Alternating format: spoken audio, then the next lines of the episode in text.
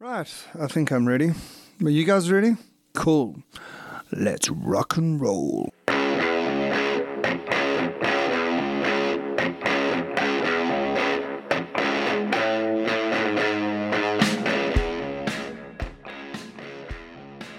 Right, so in this week's episode, I chat to Nic Saunders, who is a longtime friend of mine. Nic used to be the guitarist for a band called Visus, which is a South African metal band. Nic has now relocated to the UK, and we decided to catch up and talk music. We were joined by a friend of his, Alistair, who is also an ex South African musician, also living in the UK, and here's this week's episode.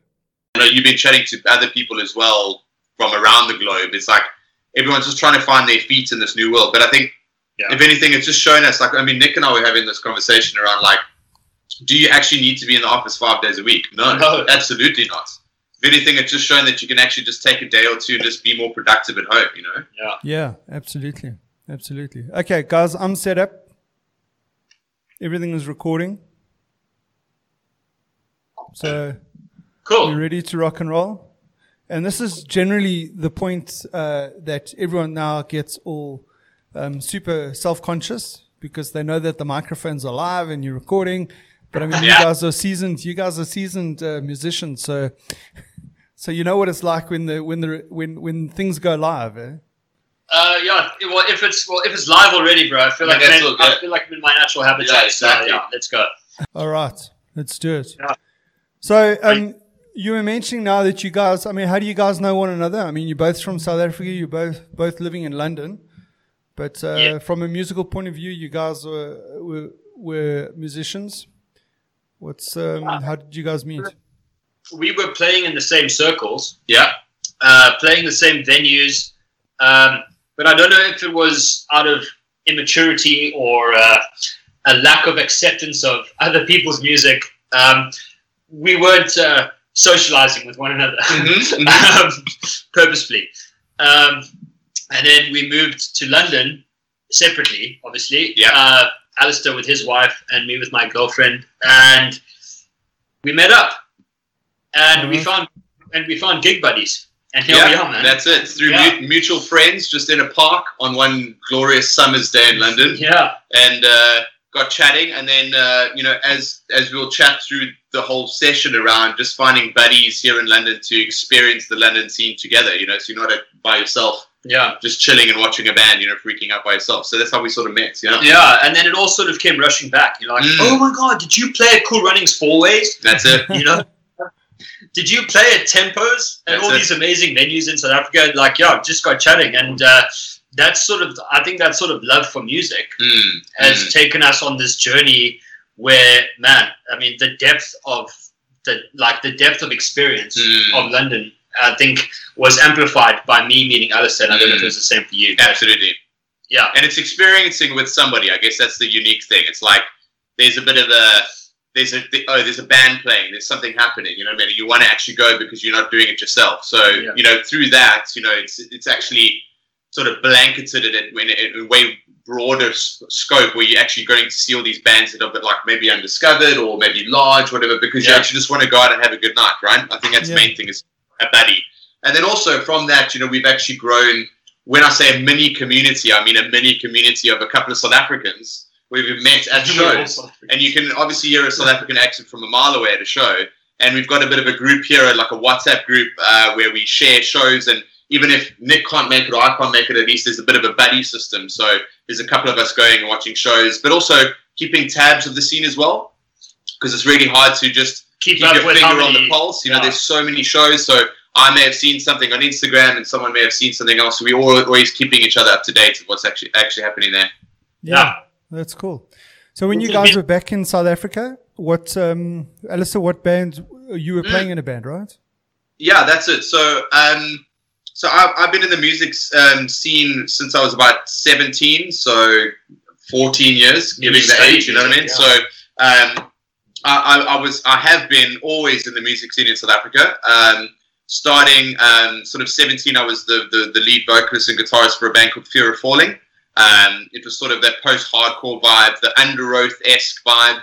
Um, and, you know, starting at the days of Roxy's, Mm. um, in Melville, handing out the tickets at the door to try to get people in, working your way from a Tuesday to a Saturday night, you know, all the way back there. Um, and we did that for many, many years. Um, we, we, we, did some great stuff in Fear of Falling back then. There was Battle of the Bands and all those things. We opened for Underoath and Haste the Day back in the day. Um, and then I, when, when I got out of school, I was actually studying drumming. That's my main instrument. Um, and then moved from Fear of Falling into One Day Sky, who are still going now, but you know i am obviously not a member anymore, and I haven't been for about three years. Uh, but then started drumming with them, and we took it really seriously. Um, and you know, got, got a lot of touring under our belts, got a lot of international um, acts under our belt to open for them, um, and, and thought about production and the way that we do things quite differently. Um, Clinton Watts, Watts Production in South Africa, um, who's the vocalist of One Day Sky, um, we were able to go into his studio and create and produce our own music, which was fantastic. You know, within That's South Africa, when, uh, when you have a shoestring budget or no budget at all, there is no shoestring. Um, it was just really great to, to get really good copy. Um, and then our guitarist, Eric Barnfather, um, who's got his own production house as well, um, made all our videos. So we've, we've got a few, uh, well, when I say we, the band back in the day, and they're still continuing. Um, you know, we produced some really good stuff there, and I'm really sort of proud of that those times. Um, and then also in the midst of that, I would I stood in for a couple of bands, South World, which was the evolution of Cutting Jade at the time. Right. Did some vocals for them. I did some drumming for My Epic Vice, um, and then um, a little bit of drumming for Climate Control, um, who are also just continuing now and releasing some singles. So that's nice. that for me. And nice, yourself, dude. Nicholas. Uh, I mean, I think you've I think you've excelled there. Jesus. um, well done. Did you prepare anything? Um, he doesn't have any cue cards. No, no cue cards. Have you been practicing that in front no, of the mirror? Yeah. So no, no, teleprompter on the other side there, with the notes stuck behind the cell phone yeah. or the uh, laptop. yeah, exactly, man. Um, I didn't study music. Uh, I wish I had, but um, I went to school with a bunch of guys. We started a band uh, called Visus, and we just wanted to be a Lamb of God. well, well, at least I did. I don't know about anyone else. Nice. I wanted to be a Lamb of God, and I was hell bent that I was going to play the guitar like Lamb of God. And some might say I achieved it, and others might say I didn't. But I'll say I got just about there, and uh, played in Visus for about six years. Um, that's actually when I met you, Andrew. Yeah, that's right. That's right. Uh, and you and the other Andrew Webster. That, that yeah, that uh, that we used to work with. Do you still work with him? Mm. I do. Yeah. yeah, I do. That old geezer. um, yeah, so uh, I mean, you guys came to a few shows and we did our thing, and then just life caught up with us, and I started teaching guitar. As you know, I gave you you. I I gave you a few lessons in in. Uh, I don't know what I'm doing. I'm just here to show you what I can do, sort of thing. Yeah, I, think, I um, think, we were just uh, chilling, chatting, and smoking. Eh? Yeah, exactly. I think that was it. We're like, so cool. We're here. What are we gonna do? We're like, oh, I'm just gonna like plinky plonky and like, can you make me another drink? Like that'd be cool. yeah, Boston, by the way.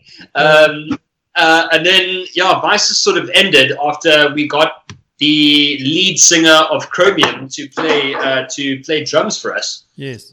Um, Visus sort of petered out after I think we played Thornfest 2, the camp, mm, mm. Uh, and we played to a massive crowd and it was awesome. And then I don't know what happened. I think life happened, or whatever they call it, circumstances just petered out, and we just stopped. There was no like official decision. We just stopped. There was right. no one messaging for anything. Mm. And then Jared, um, Jared Gunston uh, from Chromium, he said, "Hey, do you want to come and play the bass in Chromium?" And I said, "Sure." Who would? uh, and I think you and Webster also came to a couple of those shows.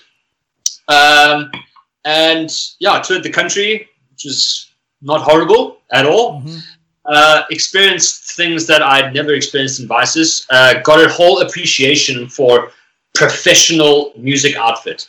Mm. Uh, you know, people that do it as a profession versus guys that are doing it because hey, it's cool. These are my mates from mm. school, and like mm. we're doing it to this level. Yeah. You know, to join and to join Chromium, sort of like just open my eyes to this to this professionalism beyond what you could imagine as standing in the crowd or being Sure. and I couldn't believe the level at what these at like you know just the level and the effort that Jared put into the production of their shows Mm, and so like just so clinical. But it didn't translate as clinical live. Mm, uh, they never had to worry about a thing. Um, you know there's always the broken string or whatever Mm, like that. But you know everything that was in their control was in their control. Mm, and um, that sort of went on for about a year and him and i then started chatting and he was like let's start another project and let's go completely left field. And we started a band called silent sneakers hmm which uh, you can find online. Uh, i i'm not gonna i'm not gonna advertise it because i sometimes look back on it a little bit and cringe. But you know what? That's part of my life. That's who i am and that was part of my journey. And this was an indie pop band and i sang I never sang in a band in my life. Um, I was always just wanting to play the most complicated riffs and solos and this and that, and I'd never thought about singing and playing and singing. mm, That is a whole nother skill all in its own. And that's what brought me to the end of my music career when I thought, there's no way I can have a job at De Beers or at Paragon or at anywhere that I was at the time and manage a national touring mm, band mm, when these guys want to do it as a profession and I want to do it as something that I love, but like I can't give 100% of my time. mm, Yeah. And that's removed myself. Mm. Mm. Uh, very, very gracefully, I might add. I just. um, yeah, and I mean that was that was my music career, and it spanned uh, a good nine or ten years, mm, and it felt great. And I still and I still reminisce on it to this day. mm. I don't know about you, but like I still think about it Absolutely. every day.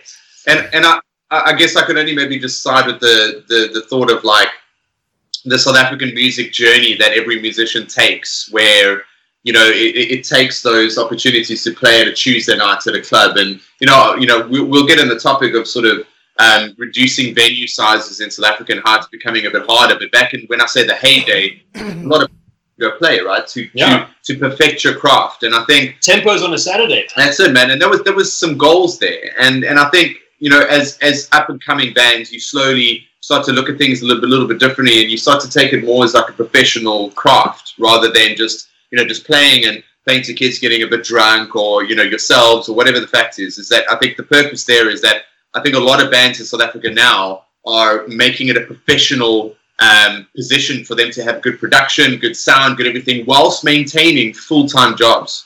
So that's the main thing to to really to take my hat off to anyone that's in the South African industry at the moment, where the guys are, are creating insanely creative, beautiful, innovative music as well Yeah. as copy. Like I mean, whether it's Instagram posts, whether it's the content that they're producing, music videos, and you you sort of got to take a step back and go like, guys, well done.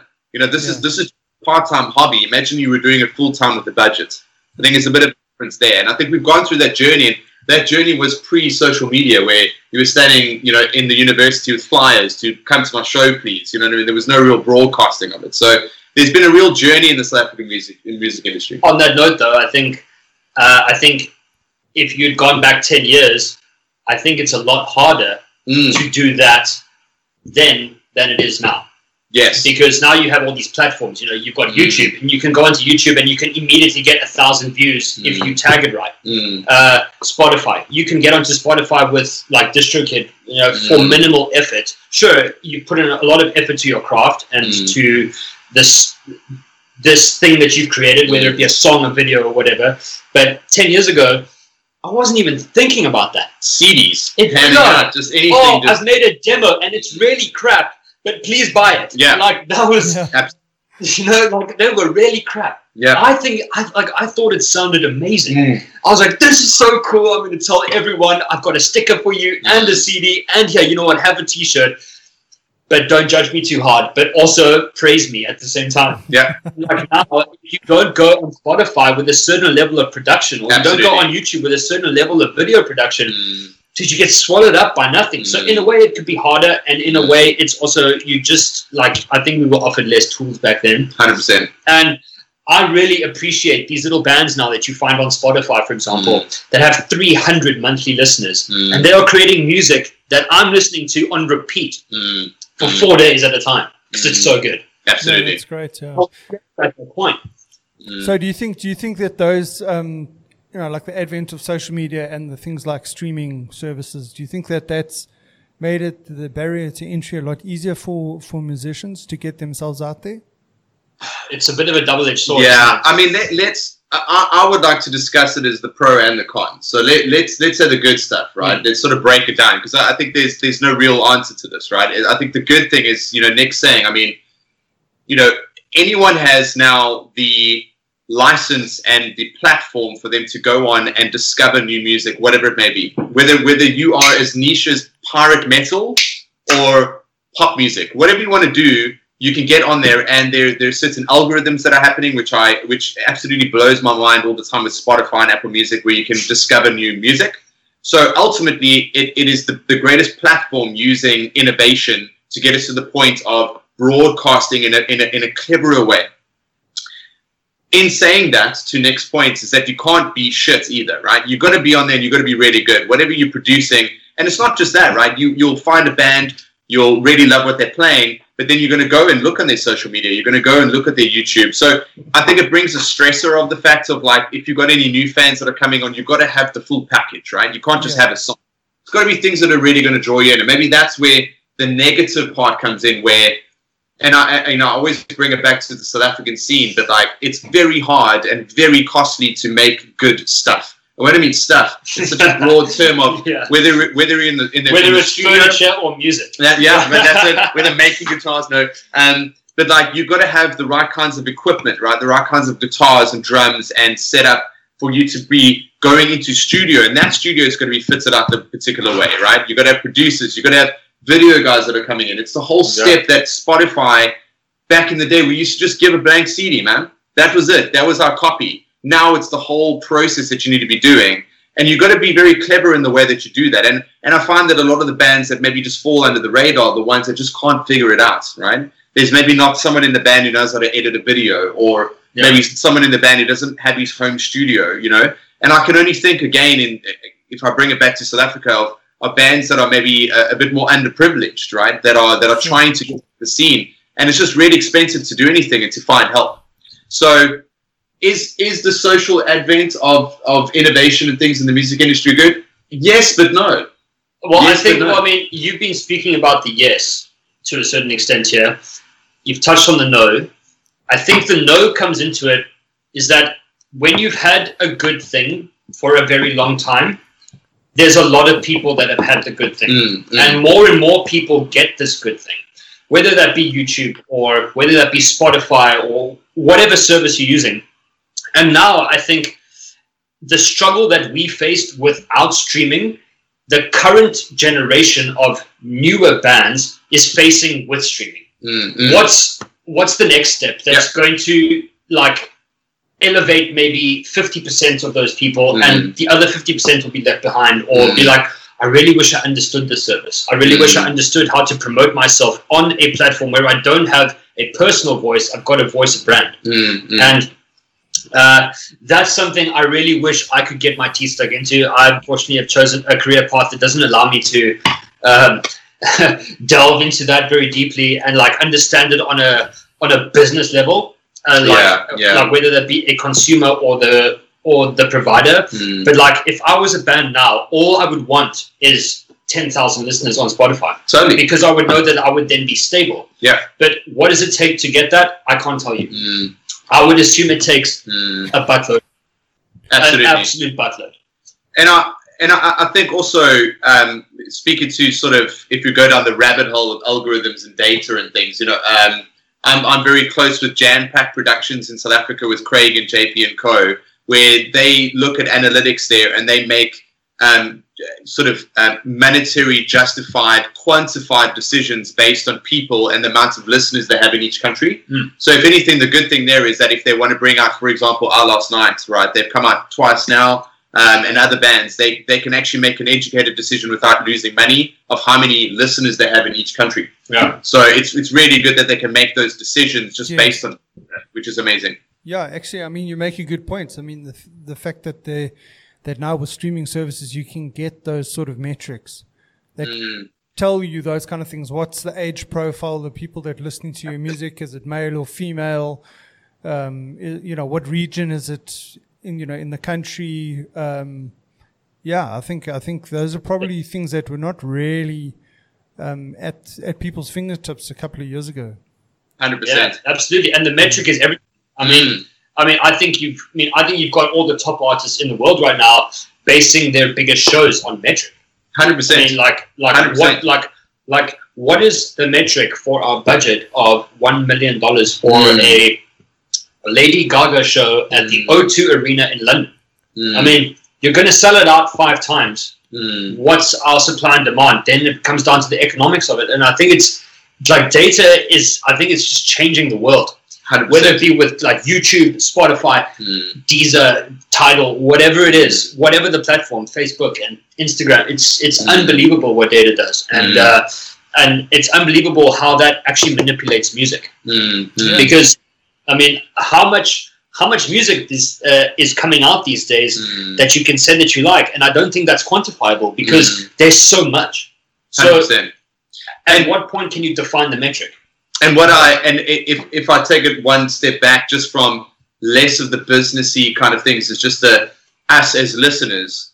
When last were you really excited to get an album? So if I think if I think a couple of years back, right, I remember getting pocket money from my parents, right, and I would get a hundred rand, right, and I'd go to the CD store, CD stores back then, music or whatever the case was, and I would, buy, you know, I don't know, the the Perfect Circle album or whatever it was back then. And I used to adore and love that album, and I would Oh. listen to it to death, Precious man. absolutely to death. And if you crack the case, You're you, in trouble. You, were- you were You're ashamed trouble. of yourself.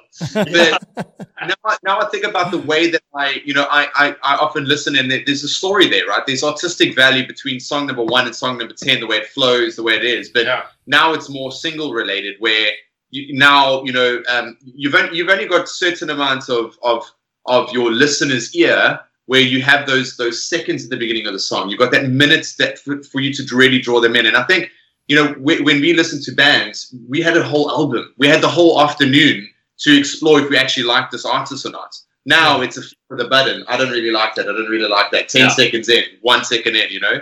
I might not like the name, you know. So it's in so many ways, it's also so crucial um, that the artists do what they need to do, as in do their homework. What what makes an artist um, pull people in within those couple of seconds as an unknown band? You know. I think yeah, I think that point there is no more track numbers. Yes. There is just albums. They don't have track one, two. Like That's if you, you know, if you had to ask me five years ago, what's your favorite Metallica song? I'd be like Mm. track four uh, on That's it. on Ride the Lightning. Thank you. Mm. Like and like be like, what's the song called? Be like, I don't know. It's just track four on my CD player. That's now it. like I know the name of the song, and That's it's it. this band that you've never heard of, and it's on Spotify.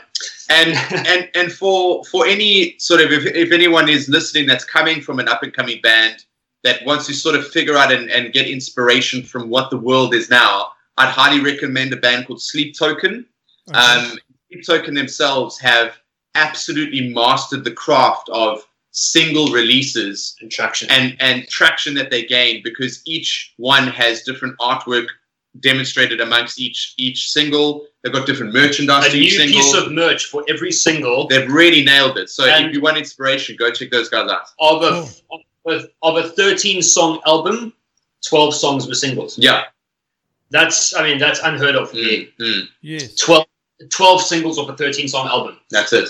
And they all were left for a month or two months to be listened to and got millions and millions of views. And they sold a piece of merch for every single and they made a lot of money. That's it. But they still maintain their identity and they are still independent. Hundred percent. That is that is mastery of the thing, Mm. which I don't think a lot of people have. I do not understand social media like that. Mm, I don't understand social traction like that. I think I'm past that point, or Mm. I just haven't put in enough effort. mm. Uh, like that is to me absolutely mind blowing. And I, I think if I if I can jump the topic on something is is you know what what we've seen here moving to the UK about discovering new bands. I think that's the other thing, right? You got you got the platform Spotify, but there's the there's the main platform which is the stage. And I think there's there's been so many bands that that we've seen together where you want to go see the the, the main act and you get there and there's actually somebody else. You know, there's the two or three bands before that you go like, holy Yeah. shit, these guys are and I've never listened to them before. They've my algorithm before, Yeah. and there, there's you know we can't sidestep the fact that there's nothing that beats live music and just being there, having no expectation and going, wow, these guys are really good. You know what I mean? Going to a live show, I mean, Mm. that's that's the only thing. I mean, Drew, just for you now, I mean, you being in South Africa, obviously, Mm. let's go pre-lockdown. yes. What are the last three live shows you went to? Yeah. So And this, sorry, but I like I just want to caveat that this is not a dick measuring competition. no, no, uh, not at all. Out of Um, curiosity.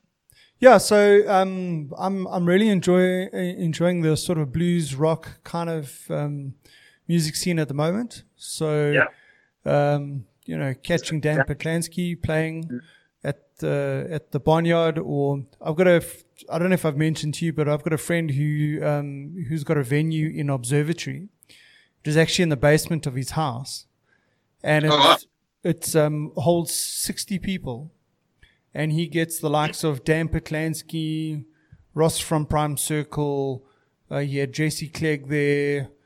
You know, he's had a, a number of um, artists there. V- Uh, Vonnerbloem.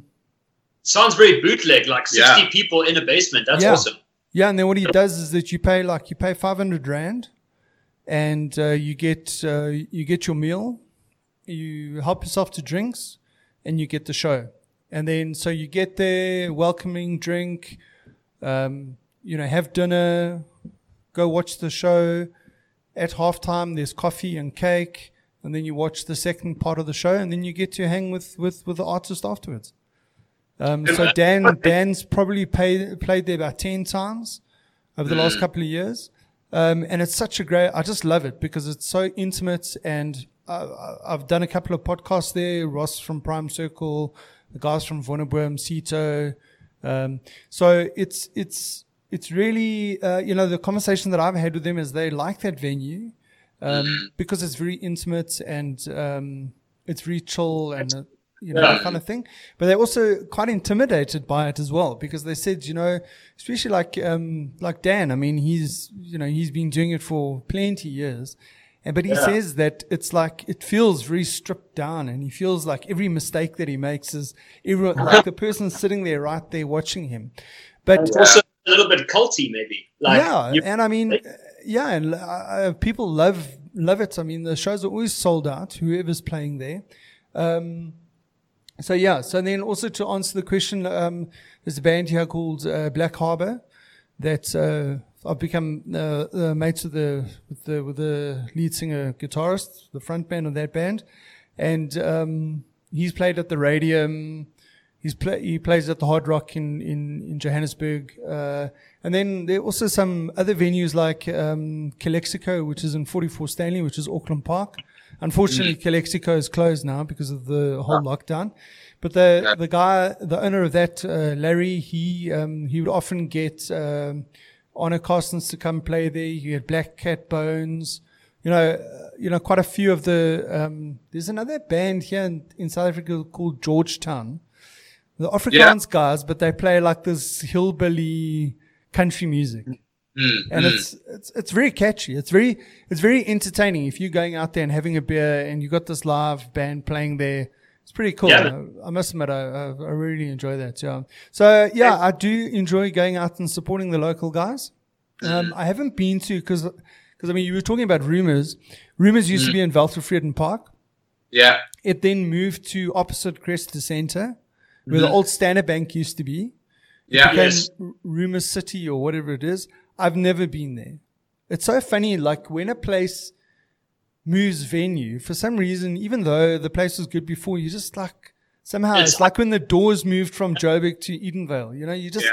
Yeah. just didn't go. You know, kind of thing. Well, eventually I went to the doors again, but um, but uh, yeah. So I haven't been watching any heavy metal stuff or Yeah. metal stuff, but I have come across a band. I did I did send you a link some time back, uh, Nic. Um, a band by the name of Deadline.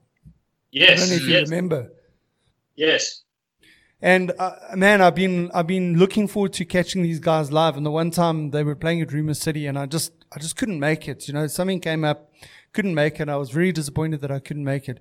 But I'm I'm looking forward to lockdown lifting, Yeah. So that I can go catch these guys live because, I mean, they they they make no excuse about the fact they're a 1987 metal band. You I know? love that. Identity is everything, right? Absolutely. Yeah. This is what we're doing, and we're not changing it. Yes, that's great. Yeah, and I mean, like I, I, I chatted to Carlos Sanchez, who's the front man of that band, what two podcasts ago, and um, yeah, he was just saying that you know they do this because they enjoy it, and mm. you know they're not trying to be anything that they're not. They just love doing what they're doing, and um, yeah, so that's what's um, what they. Uh, sorry, that's just my daughter pulling in there. She's just decided to color her hair, so she's just coming to brag, I suppose. um, yeah, so he said they just they just enjoying what they're doing, and they're not, you know, like I mean, they they realize that it's not really a genre that people are really really into, but there are people. He said, put it this way: so the kind of people that are into that are the older generation people. You know, the guys that are into Iron Maiden and you know, you know, those like Metallica, early Metallica kind of stuff. Yeah. But I, I really enjoy their music. Uh, it's nothing new. It's nothing mind blowing or whatever, but it is just enjoyable music to listen to. Good. And I mean, yeah. it's just like, Good. how many times have I listened to The Trooper from Iron Maiden? How many times have I listened to Metallica? It just never gets old for me. And of course, you want to find, you want to find new bands and, you know, and like, like you say, I mean, you're sharing it with one another. You're going onto Spotify. You're finding, finding new artists. You're going and watching a live show and seeing someone that you hadn't seen before. But I mean, let's, I mean, let's just talk about the, the, music scene in South Africa, just on the metal or the or the hard rock side. I mm. mean, where, I mean, what sort of?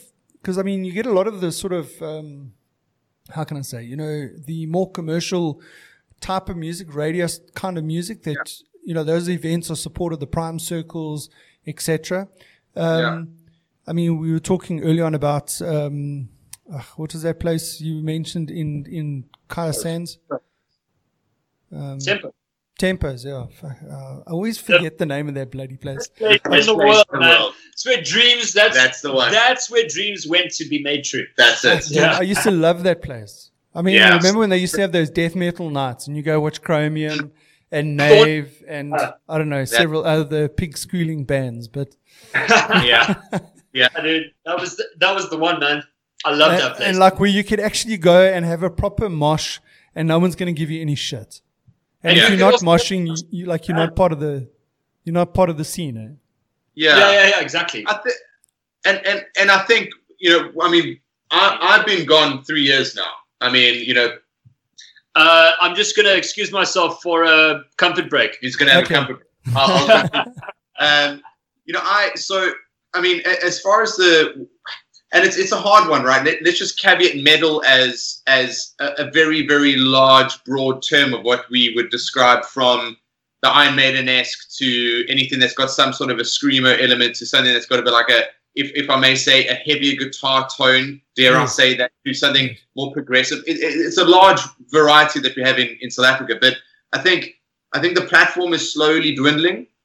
And when I mean the platform, I mean um, you know, venues that are opening and closing, um, you know, traction as far as the, the audience and, and the way that they're coming to shows. Um, you know, it's not a popular, I mean, it's not massively as popular as pop music or hip hop or or anything in South Africa, even though Afrikaans scene is massive. But I think I think metal in itself has its peaks and its troughs, right? So if I think back a couple of years ago, um, and I'm speaking um, sort of like early 2000s, uh, my, my brother was in a band called Even Flow um, who used to play with like Sarin Gas back in the day, oh, Pestro, yeah. etc. Yeah. Um, and, and that was sort of like the peak of that industry at the time, right? Where they used to pack out shows at Carnival City. Um, where there was no international act that needed people to buy tickets to go to, right? So it would just be packed, and there was a there was a sort of a booming scene. And and slowly through the progression of things, I think it's become harder and harder on venue owners, on on bands, on on on all of them to have this pressure of keeping the scene alive. So. I know that you know, like you're saying, one venue's already closed in 44 Sandy. Yes, COVID related, I understand that, but that's just general news on on what bands are facing at the moment. So if I yeah. if I put myself back even three years, and I know you know I'll come to what I'm thinking is happening now, but three years ago, we had our big shows and we we had our great shows, but there were only a select few, right? And you can't blame the audience from not coming over and over again because ultimately it was maybe the same bands, um, it's the same venues, um, you know, it's the same drink specials, you know. There- There's only so far you can Yeah. take that, right? It's it's the, you know you, there's only so many rotations of bands that can hold an evening, and I think that's important. Is the lineup that you have is not it's, it's not a popularity contest. It's bands that are legitimately there for stage time bands that can pull off and bring people there.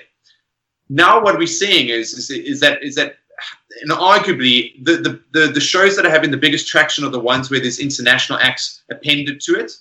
So we um, we look at um, uh, the, the Platteland in, in Pretoria, who had our last night, and others, which again, uh, Jam Pack Productions doing, and that's packed. That's like a thousand people, right? I mean, it's a huge thing for metal.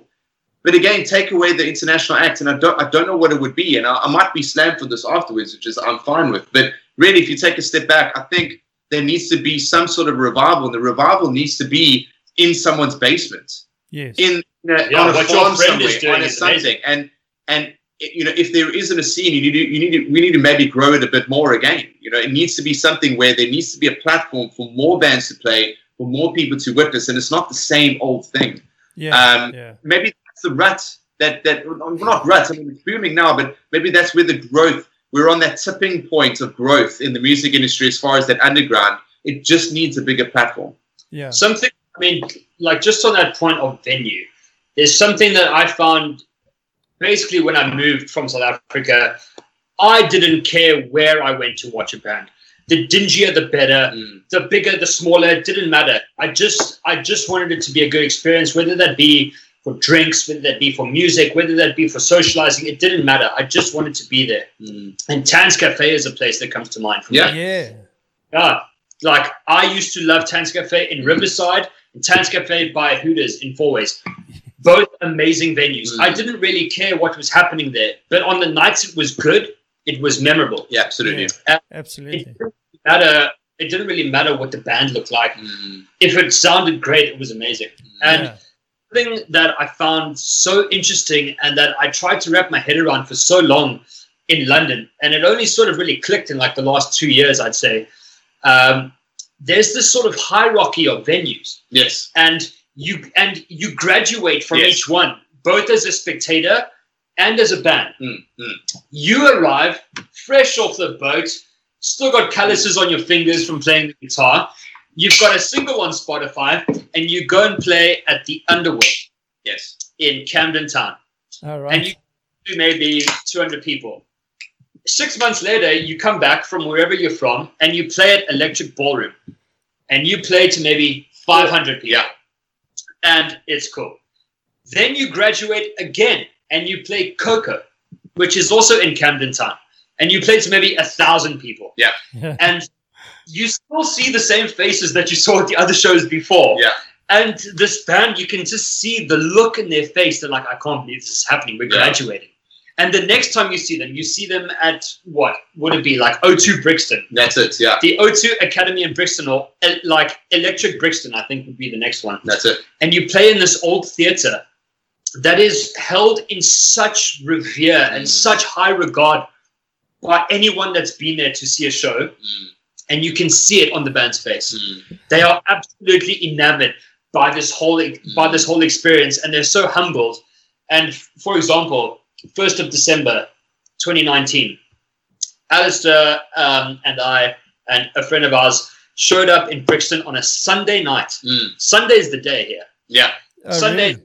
yeah sunday is the day to have a show Yeah.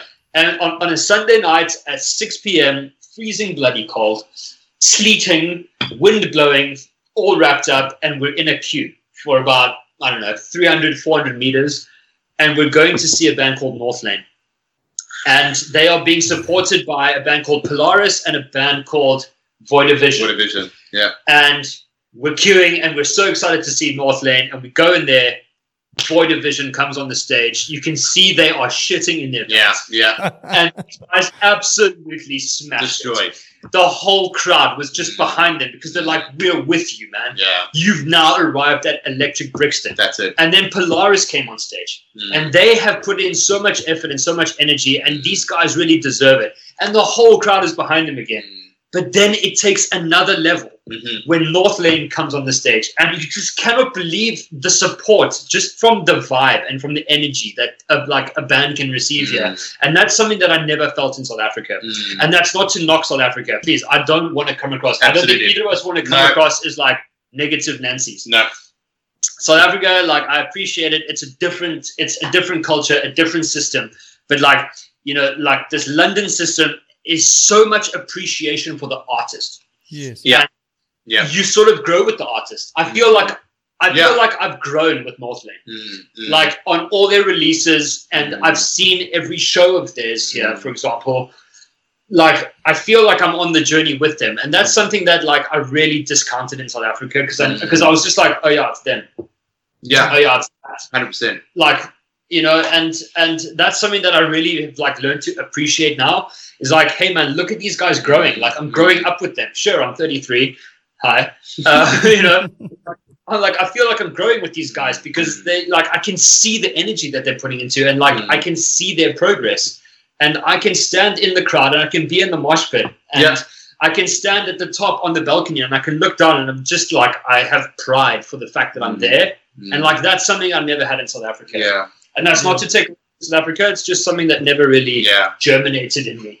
And I, I think back in the day, it would have. It, I think they had a system like that, right? It was like you you go Roxy's, Cool running boys. Cool Runnings Fourways, Tempos, larger festivals, etc. There was that there was that, Oppie that Copy. elevation, right? Poppy Where- Poppy was your Yeah. Yeah. Yeah. and, uh, and and you and you as you grew up, you you figure out how the stage works, how to how to um, engage a larger crowd, how to how to actually um, work on a bigger stage with bigger production. That's Yeah. also a very daunting thing, right? It's like you, you can't just put a small band on a big stage. You know, there, there's time that needs The to develop. first time you get hit with a strobe light Yeah, in the and you face, and you're ah, my God. Yeah.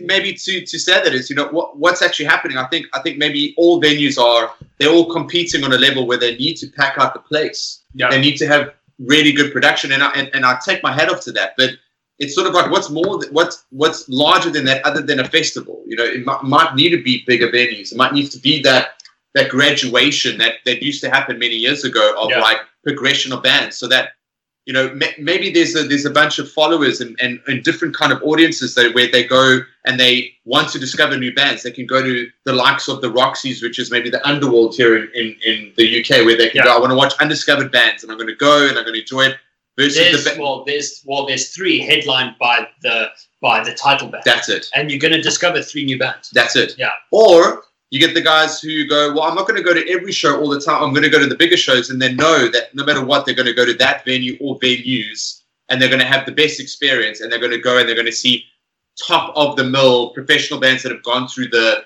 the ringer. They've Yeah. gone through these things. So when they get to that point they're there and I, I think this is this is uh, you know uh, when you're saying around sort of the basement area it's just people are starting starting maybe to pick up on that maybe to go Yeah. i'm going to start creating my own thing here you know where i'm going to create my own environment i'm going to create my own thing because maybe it's just not happening as much as what it needs to in south africa Because there's because there's a certain loyalty that's created in that basement yeah thing, right? absolutely Yeah. Like you are going to be quite upset if you miss one of those Mm. shows, especially if someone's playing that you love, because you know it's a nice environment. And like that's something here that like I found so comforting. I mean, when I first moved here, I didn't have any friends. I didn't know what I was doing. I was floundering like a fish. I, I, I, was like, I've made the biggest mistake of my life. But I went to my first show. And my first show, I went by myself and I went to a metal show. It was Parkway Drive. And I was like, dude, I feel like I'm at my friend's house. Mm, mm, Like, sure, I'd like to be speaking to someone, but it's okay to hang here in the corner and watch a band mm. because, like, it was totally comfortable. And like, there's a certain, like, there's a certain comfort that like comes with being able to do that. And I think that that basement idea of your friend, I'm sorry to keep harping on about that. I just think that's awesome. it's a great idea but Yeah. Drew, what, what do you think as far as the metal scene and what, what you've been seeing in South Africa? I mean, you know, being we- we're speaking from a three-year sort of range of, of not being there, but I mean, you know, uh, maybe this is the question: What's inhibiting you from going to more metal shows? What is the thing? Maybe not to put you on the spot, but you know, what is your perspective on the scene? Well, I suppose I suppose for me, it's it's. Um, I, I, suppose there are a couple a couple of things. I suppose uh, first of all is you know the bands. A not knowing about the bands that are out there. Um, yeah. How I found Deadline was I saw something come across uh, Facebook about the South African Metal Awards. Mm. And I thought, oh, that's interesting. I've never seen that before. Let me go check who's been nominated. And then I found the bands. And then I went and found them on YouTube or wherever and listened to some of their music and thought, okay, mm, no, not really my thing. Uh, uh, no, okay, don't like that. Yeah. Oh, Deadline. I love this. Right. Um, and then why, you know, why did I never get to go see them? Well, you know, life is a bit busy and it just happens that it'll be on a, on a night that I can't, I can't be there. So that's one thing. The other thing is, um, you know, having the friends to go to those gigs with. I mean, mm. I'm, yeah, I, would, I don't mind going to a thing on my own, but generally you want to go with your mates, you know? So I don't sure. really have the mates that are into that kind of music. So, yeah. I mean, I mean, uh, Nic mentioned Andrew Webster, who's a, a slow buddy of mine. But I mean, he's he's married now. He's got a kid. He's not really into going out anymore like that. Yeah, yeah. Right. No, so, involved. I remember him right in the front there, just getting absolutely body slammed in the mosh pit. cool, bro. No, he's a That's new cool. man. He's a new man. Different man. Yeah. Different man. Um, and, and I'm, you know, I've, I respect it. I appreciate it. I mean, I've had my kids. I've also had the, you know, the same thing. My kids are teenagers now. Makes it a lot easier. Yeah. But, um, so I mean, that's also another aspect that you don't really have the mates that are into that kind of music to go to those, those shows with. And, yeah. um, yeah. and also the thing is that, like, you almost need to, um, make a decision. Like, say, for instance, let's say Deadline's playing at Rumor City you got to like make a conscious decision that I'm going to go to Rumor City to watch them. Okay. Yeah. Right. Right. Um, whereas like the other kind of music that, the, you know, like the blues rock kind of thing, mm. Um, mm. well, I'm going to go to my favorite beer garden joint place and those guys are going to be hap- happen to play there anyway. You know yeah. what I mean? So it's like almost like there's this, you know, this, um, um, culmination of two things. I'm going to a place because I'm enjoying craft beer. So I go there and I drink a craft beer, and well, they happen to have these kind of guys playing um, there on a Saturday afternoon or on a Friday night or whatever. So I think, it, and, and, it's just like convenient, if you know what I'm saying, because like now my mates are coming with me because they don't mind listening to that music, and because mm. I mean, you know, I mean, you know, metal's an acquired taste. Eh? Yeah, for, very much so. for many people, and um, hear it every day. Yeah, every every day. every day I hear about it. Yeah. so, so, and I mean, like for me, it's just, man, I, uh, I just love listening to that kind of music. I mean, it's, it's, it's, it's almost like my stress reliever is to listen to that kind of music. You know, if I'm, you know, if I'm really feeling shit, then I'll put on some Metallica, I'll put on some Iron Maiden, I might put on some Trivium. Uh, I'm loving the Architects at the moment, so Architects, well, yes. love it, well, love yes. it. Um, I mean, there's that one that one song. Uh, I think I sent you the video the other day. I don't know. I can't remember. Getting old. Is that uh, um? Great yeah, but like it's the live one. Oh fuck! Yeah, I just yeah. love the way it just just comes yeah. in. You know? So um. well, I, have got a story to tell on architects. Uh, yeah, I'm going to come back to it. Please carry on. Please yeah, carry okay. On. No, so, so, um, you know, and I suppose in a way, this whole COVID thing does, um, make you sit back and think about these kind of things. Obviously, a lot of these yeah. venues are, are, are under, under stress and strain.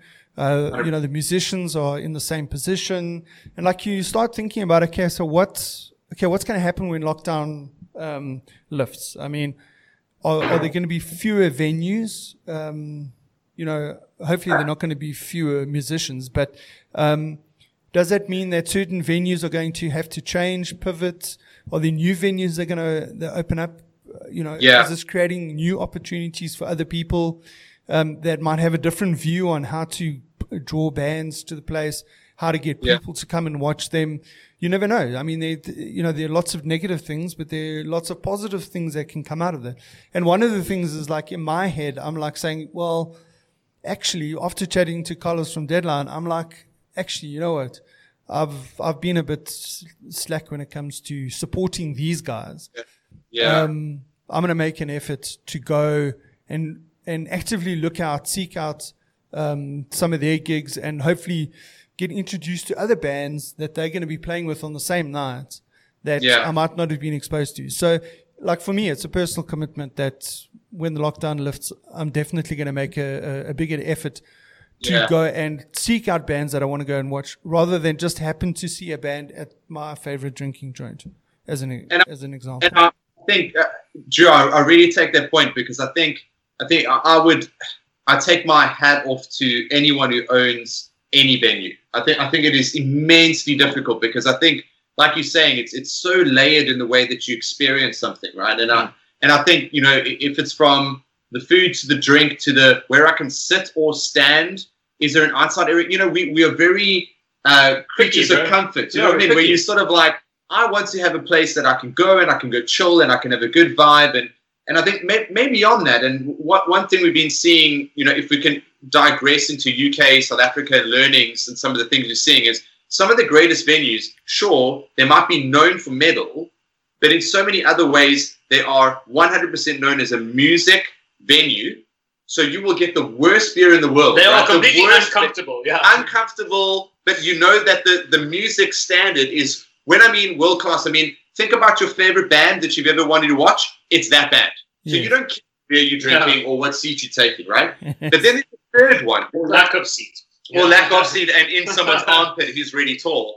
Um, but but then there's a, sort of a third bucket that we start to see and starting to emerge here where they're not renowned for any particular kind of music, they're there for the environment. They're there for um, you just sort of being there and you can get a good drink and a good seat and you can just do your thing, right? And, You know they're not going to put on a shit show. and it's not like, oh, I'm not going to go there because I know that's a metal venue Mm. or oh, it's a pop venue or it's a dance venue. It could be any venue, right? So the environment might be cool. The one thing, maybe not food, but the one that comes to mind is Electric um, uh, Ballroom in Camden, Yes. where they have, on some occasions, they have what they call. Um, what is Garrick's party? Guilty The- pleasures. Guilty pleasures. They have guilty pleasures on some nights where uh, girls and guys on roller skates, they have big disco balls, and they play Spice Girls, Vengaboys, the lot. But three hours But they had a death metal band. Then they have a death metal where Yeah. where Nic nearly broke his coccyx on the floor because Yeah. he was. Um, I was in the mosh pit and I'm 33 You see what I mean? It's like I fell. it's,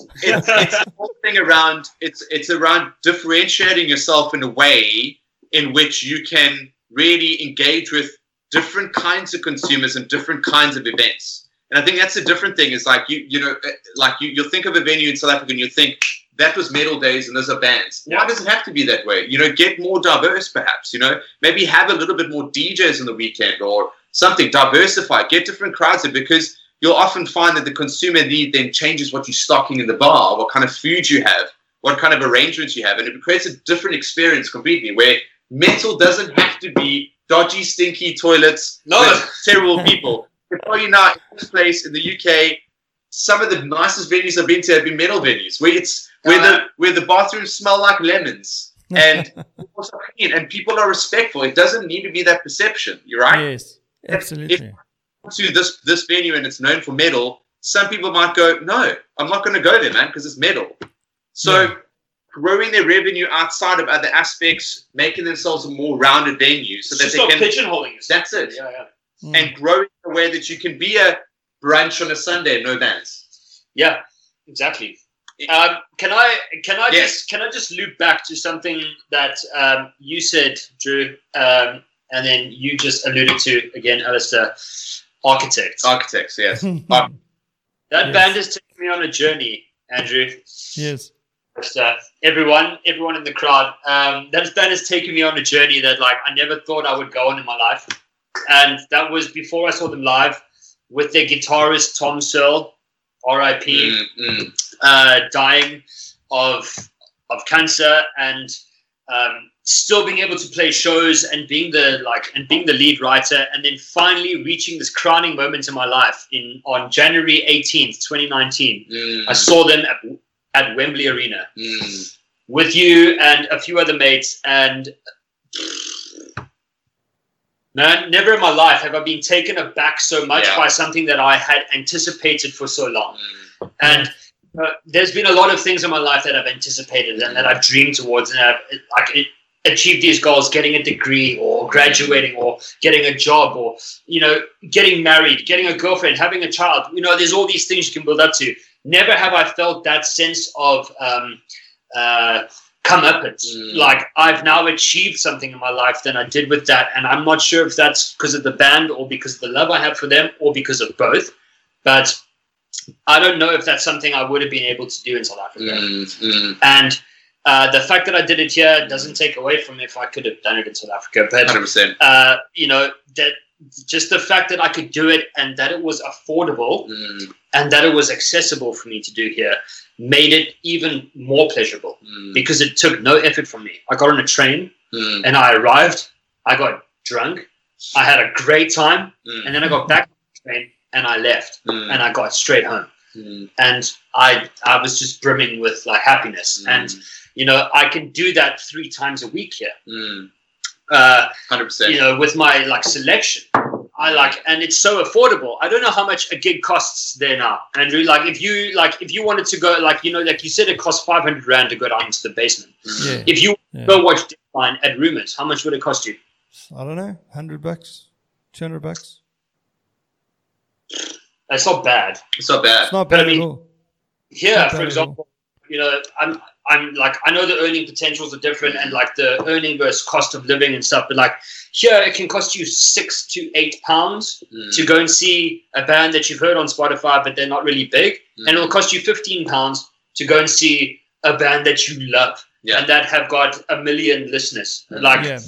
and you know, like that's something. It's so accessible here, and and like I just think that that's something that's taken for granted in South Mm. Africa. Yo, you all have cars, but you all want to go and drink. Yeah. So, like, you can't go and see the show and have a good time. I, th- I feel like that's the perception. I Well, look, I think, I think, I think we're very lucky now with with the likes of Uber. I mean, Yeah. if I'm going to a place, like if I go to that buddy of mine's place, observe in observatory, I've I've never driven there because I What know I'm it? going there to enjoy myself. I catch an Uber, cost me 300 bucks for the night, 150 there, 150 back. And the and the nice thing is that you don't have to worry about it. You don't have to worry about parking your car. You don't have to worry about driving back. zero worry. Yeah, you can just go there and enjoy yourself. And if you happen to have too much to drink, it's fine as long as you can remember how to use your cell phone. Yeah. That's it. That's it. That's Uh, it, man. I But I think I nabbed it. I think I think it's a thing of like we are, you know, if you know, I, I'd ask you when asked you went to metal shows and things, and you know, and it's it's a va- it's very valid, Drew. I mean, you know, you you've got kids, you've got family. There's life that happens, right? I think I think the difference here is it happens so often that you can just be so selective in what you want, right? So if Yeah. you if if you can quickly get a babysitter or whatever, you can go on a Tuesday night and go watch that band that you've always wanted to watch. Yeah. But don't worry, because they'll be back next year if you don't if you don't watch them now, because they'll do a touring cycle. And if you're very lucky, they'll be back in six months' time. That's it. Yeah. yeah. So, um, how do you, like, for instance, like there, how do you find out about bands that are playing at particular venues? I mean, is it a case that you, you, I mean, you've uh, rattled off a couple of venues Yeah. Um, and I mean, is it like you always go to those venues and you'll know that you'll see these bands, or are you finding out some other way that oh, there's this band and they're playing at that venue yeah. on that night? So there's multiple ways. Yeah. Um, I'm okay. Like, let me just cover this. Like, I'm off all social media. Yeah. It just doesn't fit my vibe as a person. So I kind of rely on Alistair Yeah. to like flip me the odd screenshot of That's it. Instagram and Facebook and all that sort of stuff. Um, so let's let let's start with like um, uh, some of the the apps that we have that we have here. We've got we've got one that's sort of uh, synonymous. It's it's the Bandsintown. All and it's, it scrubs your Spotify or Apple Music and your YouTube um, views, and it scrubs all the bands that are there. and it populates it, and um, it will literally tell you when those bands are playing, and it gives you a radius of where you live. So you say, I don't want to go, you know, now that we're in London, I don't want to go to Newcastle, which is very far away. Yeah, yeah. Um, so you say, I want it within a certain mileage, and then it tells you what days they're playing on, um, and so you go. What's really great about the app is that you can then buy tickets straight from there. You can see what the lineups are, etc. So that's that sort of starting here in London. Maybe that was the beginning part. Can I pause you there and just say what's also really crap about the app is that it's really crap. Yeah, it's, yeah. It's, really yeah. Um, uh, it's yeah. Every now and again, it gets some glitches and things, but I mean, I, I guess the the main thing is that you can keep tabs of it. It adds it to your calendar so you can remind yourself if you're maybe. It gives you a reminder to say, "Oh, you're going to this event, etc." Yeah. So yeah. I think maybe that's the, that's the consolidation piece, right? So everything in one place. Yeah. I think the secondary thing is is like is is being a fan of the band. When I mean being a fan of the band is following them on Instagram, Facebook. Uh, maybe you want to go on their their sort of um, their, their, your, the, the mailing list, etc. Yeah. And you will often see us in screen grabs of we're doing our European tour, and you can scrub through and you can see, okay, they're going, they're playing in London or they're playing wherever, and that's how you start to find out, right? So sure. broadly speaking, um, and we peter down, and then it goes into sort of more word of mouth, and then sometimes posters at the venue. So word of mouth would be this community that we spoke about earlier, where we got a couple of South African mates on a group. I think it's 15 of us now. 15 of us, and the, uh, they may be following a band that I don't necessarily listen to, and they go, "Do you want to come to the show?" And they'll put it on the WhatsApp group, and you go, "Yeah, that sounds cool." They might, I don't really know them. I listen to one or two songs. I'll come with. Um, but then sometimes, sometimes, and when I mean, I'm, I'm saying five percent of the time, you'll see a poster outside the venue that'll say these dates, and you go, "Shit, I really need to go there." Now, yeah, sure. Then is it is it a particular venue? No, um, I wouldn't say it's a particular venue. I don't have a preference in my opinion, because of the um, the way that we that I think both of us landed in South Africa from South Africa to here, I was exceptionally hungry to see bands. So I don't care if it's in a dingy darky no, or no. if it's the, the glitz and glam. I don't care that spectrum as long as I'm seeing that band. So wherever they go, we follow. Um, as far as like like Nick was saying, budgeting, it's it's really cost effective. Um, and I think it speaks to the audience that we see. So we see a lot of younger, um, more students coming through. But then, um, yeah, but then you also see the 60 year old guys standing at the back. All nice. one of in our collars and stuff from work. You know what I mean? Yeah. It, it all the variety because you, are not breaking bank to see your favorite band. And I, you know, I can only think back to times in South Africa where um, the one large big band that I remember was was Foo Fighters at the FNB Stadium. Yes. And I put absolute arm and leg for that golden circle ticket. I, I can't even remember. 1,200, yeah, whatever, whatever it was. I watched them London Stadium and it was the same price, but in pounds to rand. But yeah. the competition, it, it, it ended up being cheaper because you took a train, you did your thing. Yeah, yeah. But where I can see my favorite band in Camden and it's 10 pounds, it's 200 rand, and there's four other bands that I really love. So international bands. bands. yeah, international bands. So you've got to also pick and choose what you want to watch.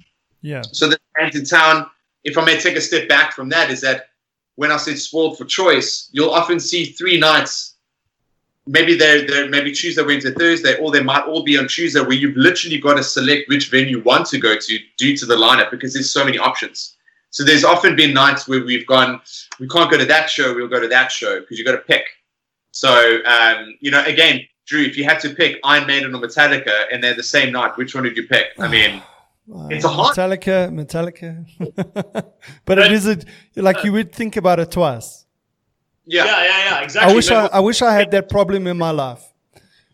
Yeah, I wish, what's great is that you also know they're doing two nights. Yeah. So one the one night, you're going to see the one the next night. But that's yeah, but that's going to cost you a good yeah. two hundred pounds. But like.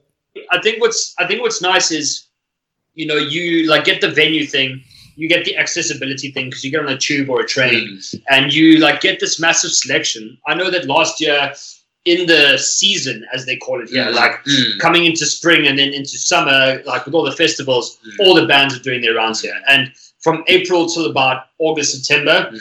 We we were booked in for three shows mm. every month, like last year. And we peppered them with some more that we booked like on the thing. But like I can't sit back and say, you know what, one of them was crap. Well, apart from the one that we went to, I'm not going to mention any names because listen, this is a podcast, and I don't want to sound the band. The band was awesome, but the show was shit. So good for you guys. Don't ever charge six pounds for a gig because it was crap. Yeah. You know who you are. Yeah. Um, um, yeah. Don't say it. Yeah. um, and listen, like, loved it on Spotify. I saw it live and was incredibly disappointed. And that was like a big learning curve for me because I was like, we've got to go to all the shows. Yeah. And like now I'm just like, whoa, let's like let's rein it in a little bit. Mm. And we did. And then Devil Wears Prada came up in uh, in December. Mm. So we saw Northlane at Electric Brixton, and then we saw the Devil Wears Prada Stray from the Path and Loathe Mm. At uh, O2 Academy Islington. And I've been a massive Devil Wears Prada fan, but I wasn't expecting that much from the show. And it was one of the most amazing experiences I've ever had in my life because we were right up front, and then they put it onto Spotify, Mm. and you can hear You our can hear voices. us screaming in you the can album. hear our voices on Spotify Yeah. of the live show, and I was just like, dude, Yeah. like that means so much to me. Mm. They they don't know that, like I know that, and like it's well done. You know what I mean? And like, I'm just, I like, I, ne- I like, I don't know if I wasn't in the position to, or if I never put myself in the position to, but I never had that back home. And like, I'm so grateful and humbled by the fact that like I've got the opportunity to do this. And what I just want to say is, before I sound like an arrogant prick and like trying to rub everyone's face in it, I'm really not trying to do that. Mm. Yo, if you can afford an air ticket Yes. to England, Yes. just look harder Mm. and you can if if you had to come to london or england for two weeks whether you're in manchester london southampton birmingham wherever you can go to five shows Yes. Hundred percent. and not break the bank Mm. for Right. less for less than the cost of a meal at the local coffee shop you can go and see trivium Mm. with fit for an autopsy and black dahlia murder now that might not mean a lot to you guys Mm. trivium might fit for an autopsy and black dahlia murder for me like I like I like it. I like it dirty and heavy and fast and fucking like Yeah. as as hard as it will go. And like that will cost you twelve pounds. Mm. So guys, it's accessible and that you can do it, and it's so easy actually Mm. because everyone's there for the same reason. And that's I think what we should speak about next is like how amazing the crowds are. Yeah. Well, Uh, yeah, I was going to talk. I was I was going to ask you. I mean, early on, you were talking about the progression of the bands going from one venue to the next, and then you also Yeah. mentioned that the same thing happens with the fans or the crowd. Yes. Um, to speak about that, about you Wow. saying the progression of the fans from one venue to the next. Oh, It's unbelievable actually. So I think, I think that honestly, honestly, I think if you if you strip everything back, every, every little thing that we've been speaking about, venues, bands, production, I don't care how many fire blowing props you have on stage Yeah. and amount, how many basements you got at the bottom. Honestly, it's it's all about the audience, man.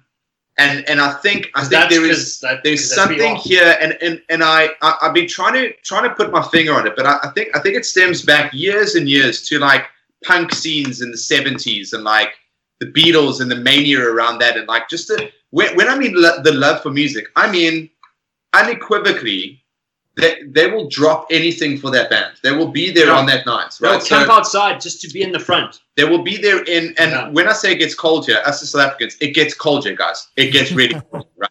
It's like Yeah, it still sucks, bro. it's cold. it And still sucks. but there we are in the cold, in the rain, waiting in the queue so that we can get a good seat to watch the band. And and that time in the queue far exceeds the amount of time we see the band. So there's Yeah. a sense of passion that comes towards the crowds, right? So um and I, I think it happens in so many ways.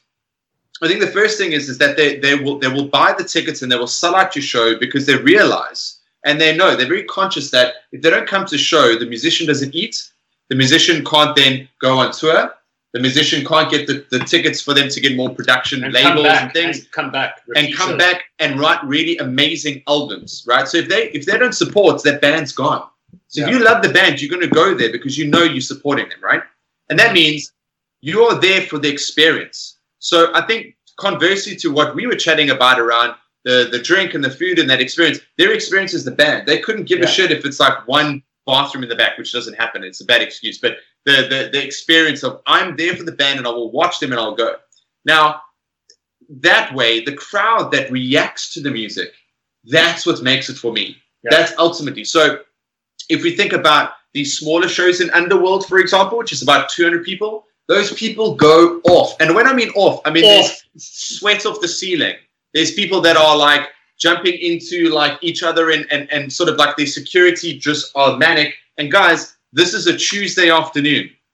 You know what I mean? It's like a Tuesday. It's not even the main event that Yeah, they're having it's- as a venue. It's 5 p.m. Gigs start here in the week at 5 p.m. Yeah. At 5 p.m. So you come straight from work Straight in your work. suit into the pit.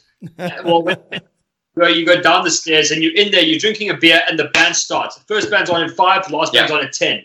And you know And it is every single band. they pay you in kind. The Mm. crowd pays you in kind. They're like, thank you. They We're here for you, bro, and we need you to come back because if you don't come back, I've got no excuse to leave my parents' house Yes. and go and do something cool. And like that's from the youth up until like someone like me, for example, is just like, dude, I need to see a live show. Yeah, and it's a it's a sense of like if you you, you just get involved in it, right? So so people listen to it so much because we're commuting a lot. So yes, everyone's got cars in SA, I get that, but like here more than ever, everyone's got their headphones in all day long, whether you're working, Every day. whether you're Yeah. commuting. So you're constantly listening to that band. And when you get the opportunity to watch them and in some cases meet them, you will be there, right? But then there's the, so this is I'm speaking sort of the, the the smaller venues, but like the larger ones. If I come to the architects thing, is that because of the way that people have been following the band and and um, you know it's, uh, you know Tom with with cancer and him Story, passing yeah. away, the crowd were feeling emotional for them, and you can feel it. You can look around the venue, and when I mean Crying, venue, crying. what is the Wembley Arena? Fifteen to twenty thousand. Twenty thousand.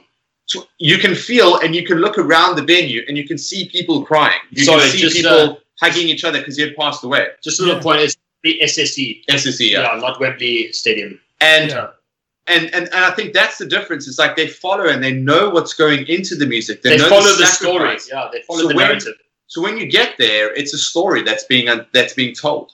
Um, and if I, if I may just share a, a story of architects in Germany, where I saw them in Germany in Rock am Ring, um, it, it was it was probably one of the best moments I've ever had in my life speaking about an audience because again in Germany they have, they have a very similar scene. It's very much that they're extremely passionate about their music. They'll be there, and architects were playing again open show, so it's it's on the Nürburgring so you're on the the, the, the, the gravel of it all, and you're there.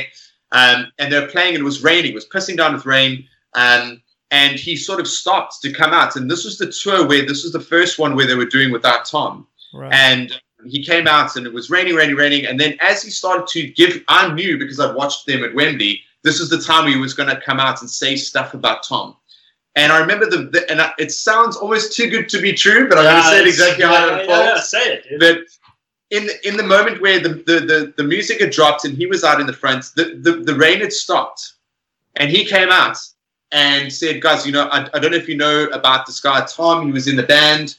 And I swear to God, I would say about 30,000, 40,000 fans, Yeah. all of them got onto their knees, all of them in the rain, all of them got down onto their knees. You could probably find on YouTube somewhere Yeah. Uh, for Doomsday, all of them got down on their knees and they started to do like a bowing motion like this. Yeah. Yeah. All he had said was, I don't know if you guys know, but Tom. Yeah. And that's what to say. And 30,000 Everyone people knows. got down. And all of them were doing this thing and they were chanting and they were like, yes. The band were in tears. The flat, the fans were in tears. And I remember him saying, and this next song is called Doomsday. And sort of as it kicked in, everything erupted, right? And here's the difference is that people aren't scared of expressing their emotion. It's not that they lost Tom. It's that they lost somebody in their life that they could express at that show. Mm. That they that they Yeah. maybe not physically, maybe the person hasn't passed away or a relationship or a, a something that's happening there. And they could express it in a free environment that was free of judging, free of anything, but they could just be who they needed to be. Yeah. And I think that's the difference here is that they could just you could do what you need to do and feel the way that you need to feel. Yeah. Just give me a second. What's happening here? Okay. How dark it is. Yeah. What if it's black? No, it's not black. It's fine. Your hair's wet. Hey, Hi. hey. This is my youngest daughter, Emma. Hi. Hi, Emma. I've um, uh, she can't hear you. Emma, I think I know you actually because I probably met you when I was teaching your dad guitar. I don't know. Yeah, it's weird, isn't it? Sweet. Sorry, man. Well, that's Um, yeah, dude, listen. Intermission. Yeah, yeah, Yes. intermission. Uh, dude, I really need to go, to go for another comfort break. I have a little kidney, like a little Fine, that's good. Yeah. Well, Um, dude, uh, look, guys, I don't know. I don't know how much time you got. I mean, we don't. We don't have to. Uh, we Yeah, don't have to break a world record here. Uh, how long is your podcast normally? Normally, uh, normally about an hour. Whatever. Where are we sitting now? Oh, we it's just uh, about an hour and ten. So, but I'm not. I'm not cutting it off. I'm not cutting it off. I'm just No, saying. it's fine. You, I'm bro. putting it I'm out out. there. Yeah. Well, why don't you go for a comfort break and we'll chat for another 15 minutes and then we'll.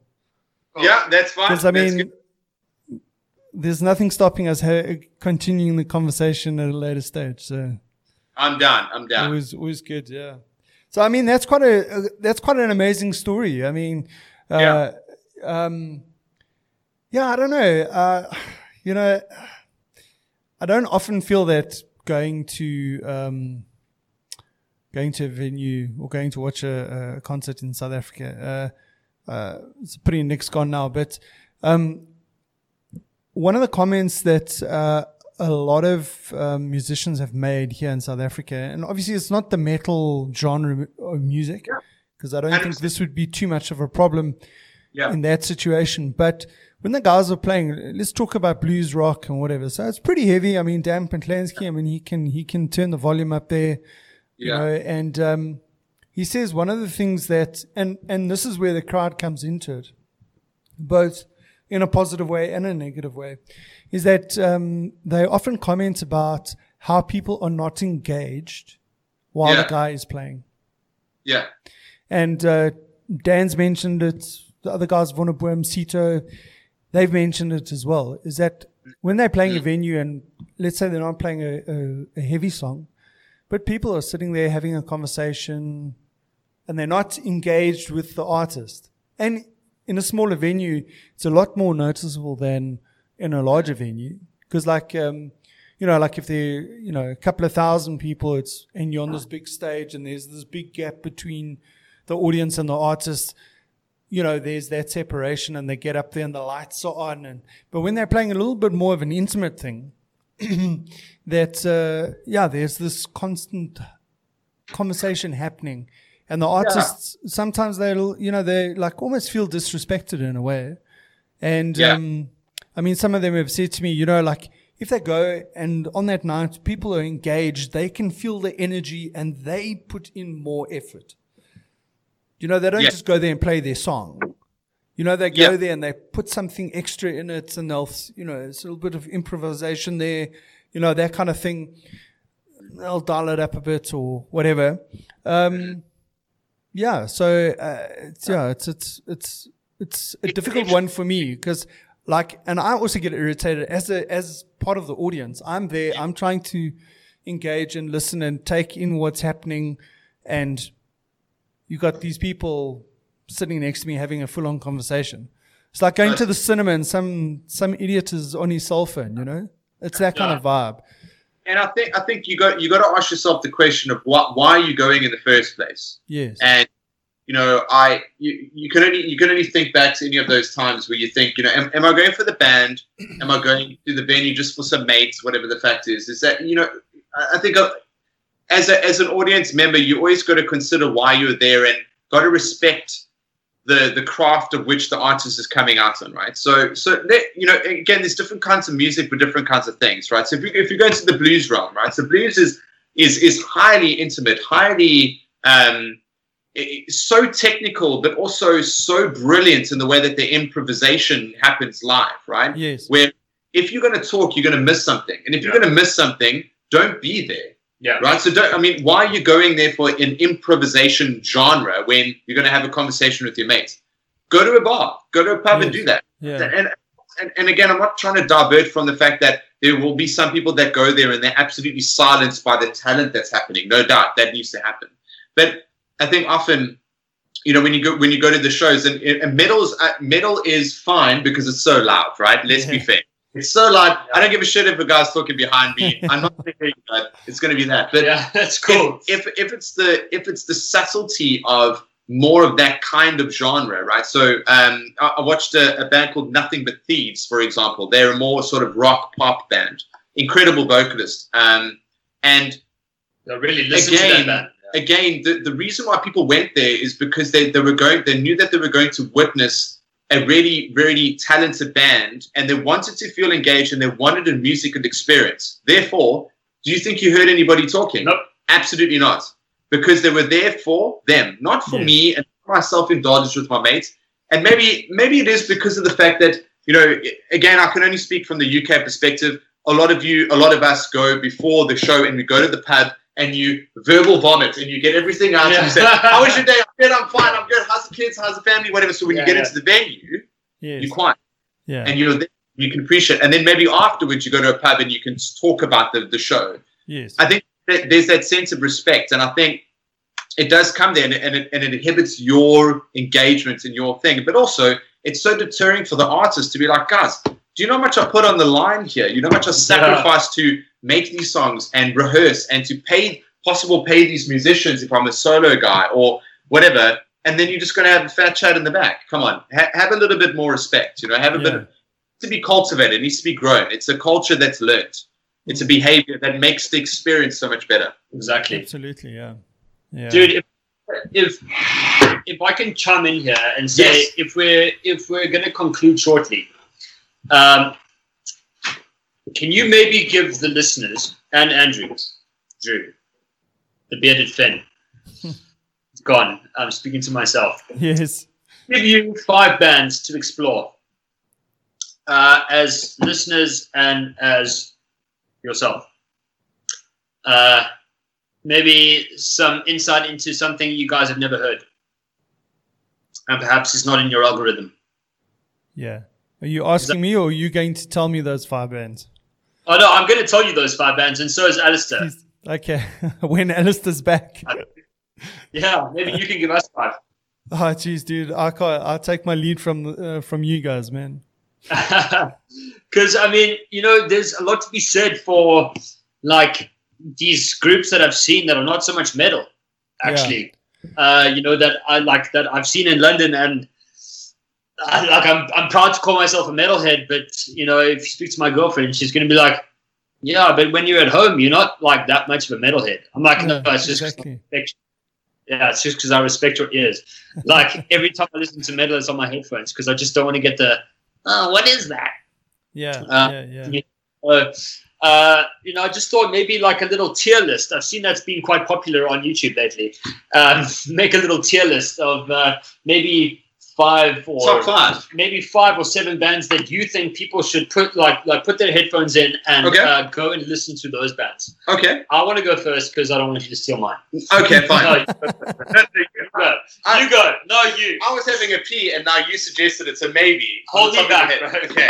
Uh, okay. So, um, I know, I know that. I mean, probably most of the listeners and people that will be on here maybe more metal related. Maybe. Yeah. Would you say true? I don't know. Rock. D- Let's say rock. Right. Yeah. So, um, so I, I think I think the first one would probably be. Um, Thanks, bro. Thanks. I think I think the first one would be um, probably Sleep Token, um, Okay. a, a band that is um, has an incredible clean vocalist. Um, that they are doing extraordinary things in the industry, and a beautiful narrative. beautiful narrative, and you What about don't know God of sleep? you don't know who they are. They wear masks, um, much like Slipknot, but not Oh, what you think. So, so Sleep Token, exceptional live band, um, great merchandising, great marketing. Sleep Token. Um, I think the second one. Wow, if you if you're looking for another metal experience, I would maybe say um, Bad Wolves. Okay. And Bad Wolves are the ones that did the Cranberry Zombie cover All right. and a lot of people um, would recognize that and maybe think it's a Killswitch Engage esque version of the new um, sort of metal scene. It's not. Listen to the full album; it's incredible. Um, the way that they mix melody with metal, it's fantastic. Um, a more progressive would probably be if you have not heard them ever before. Is probably Tesseract, Oh, um, progressive band um, from the UK. Incredible live, um, uh, just incredible people as well. Shit. Um, and maybe a fourth one would be Novelists, a band from France. They've just recently let go of their vocalist Matt. Um, but also a little bit of screaming, a little bit of singing, um, a really good, incredible melody. incredible melody, incredible um, musicianship as far as their craft. Um, shit, this is really bad. It's like picking your favorite children. I'm just looking through a list. I, I don't know, and maybe maybe the fifth one. Um, maybe the fifth one, I would maybe say as an undiscovered band, I would say Void of Vision. Wow, you going for Um, the undiscovered? Eh? I'm going for the so undiscovered. I'm, I'm so going, I'm gonna have to cover the top of the cream. that's the one, okay, yeah. Uh, and the reason for Void of Vision is because they um, reasonably undiscovered, um, light on their monthly um, listeners, but it's just incredible in the way that they've just come up in the ranks and they They're are phenomenal live. Four piece band, super hard hitting, uh, and good message. Yeah, basically as no one, they came into a beautiful venue and That's they just it. absolutely slammed and they didn't even blink. Yeah. They just absolutely rammed it. Uh, cool. I'm just going to keep it simple, dude, because like I just feel um, if you haven't already, do it again, and if you haven't, um, and if you have already, do it again, again. Mhm. Um, so I'm just going to say Architect. Yes. That, that band is going to blow your mind for the next 10 years. Yeah. And they have got an album catalog that will blow your mind for the past six years that you just missed. Uh, although they've been around since 2006, Mhm. uh, their albums from 2009 until 2020, I mean, they will keep you going forever. Uh, Northlane. Oh, Northlane is a progressive metal yeah. dark outfit from Australia, and Yeah. they are incredible. Um, I'm also going to say Plini, P L I N I. Mm. Plini for me, it, it is the most gentle but most like Mm. most m- most beautiful songwriting on a guitar-based progressive scene I've ever heard. Um, With no vocals. with no vocals. Mm. And if they do Really? have vocals, it's Mm. very atmospheric and Mm. speaky. Yeah. Mm. Um, and I want to stick to my guns, but like Issues. There's a band called Issues. Oh my god. Yeah. Issues. Their their last release, their latest release, I didn't like it. Mm. Then I met them at a at a record store, and I saw them live the next night, Mm. and my jaw hit the floor Mm. as someone that was like, oh, metal, bro. My jaw hit the floor when I heard these guys. I just couldn't believe it. They have R&B meets metal. they have the most incredible bassist um, who speaks some foreign language to the drummer, and then the drummer has invented another language, and he speaks to the guitarist, whilst the singer is just like just going on a vocal journey. Yeah. Um, and then my final one, my final one is something that I've only recently got into, and I'm still appreciating for what it is, and that is invent animate. Right. And it's hard. It's not easy listening. You don't put it on a dinner, Mm. but it is beautiful Mm. the way it's written. And just a little bonus one is the latest release of Currents came out on Friday, the 5th of June. Yeah. Go. Yeah. Go and listen. Go and listen. It is so good. That's cool. So there's 10 bands that uh, I'm going to go and check out. Well, I don't have to check out Architects, but I'll check them out again. Yeah, yeah, do it. your advice. Yeah. Yeah, I must admit, uh, um, yeah, I, I, don't, know. The architect, architects is, yeah. I mean, when you sent it through, I think you actually sent me the video of you when you went to go watch them. yes, I did. Yeah, I hadn't I- heard from you for fucking ever, yeah, and then. I get this random video, and I'm like, "What the fuck is this?" Yeah. Like, why is Nick sending this to me now? It's like, Yeah. hey, dude, what's this? No, no, no, no. I'm here. I'm watching Architects. I'm like, who's Architects? I was just thinking about you. My Yeah. mind. Yeah. It's like, here we go. You know what? I'm sending this to the Drew. Yeah, thanks very much. I really appreciate that. Sir. And I've also got your Spotify song playlist that you sent Yeah. me as well, which I'm working through. And, Good, and, and I think also if anyone if anyone is interested in any sort of way, they can they can search for probably myself because he's not on social media um, Yeah. and reach out if you do want to get any sort of playlists or anything that's coming out. We often um, you know include a single. This is my dog Quinn. Sorry, she's uh, making an appearance. Um, there's Quinn. Um, but know, if, if if there is anything that we you know we often pop in like bands that we we- that we are watching or going to be watching, so we put singles in there, so we're constantly updating this kind Sure. of metal. So Yeah. if anybody want to reach out, they're more than happy to just reach out to myself, not this guy, Yeah, Um, you can't reach me. and more more than happy to add them to playlists and things. Yeah. yeah, that's Well, awesome. to London as well. Yeah, yeah, that's cool. Thanks, Alistair. If you guys want to go to a show with someone, if Yeah. anyone's in London, hit us up. We'll go with you. And we don't talk this much because this is a podcast. So we normally we will we will be way more reciprocating in real life.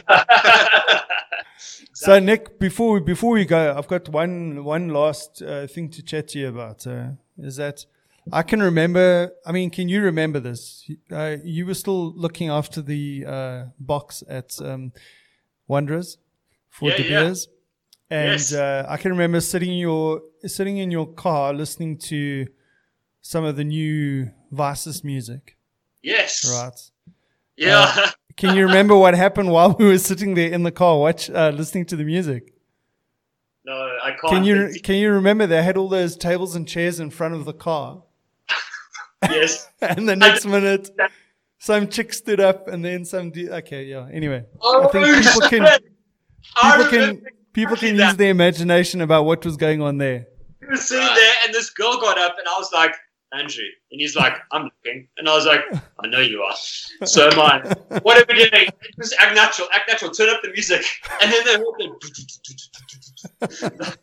What's going on, dude?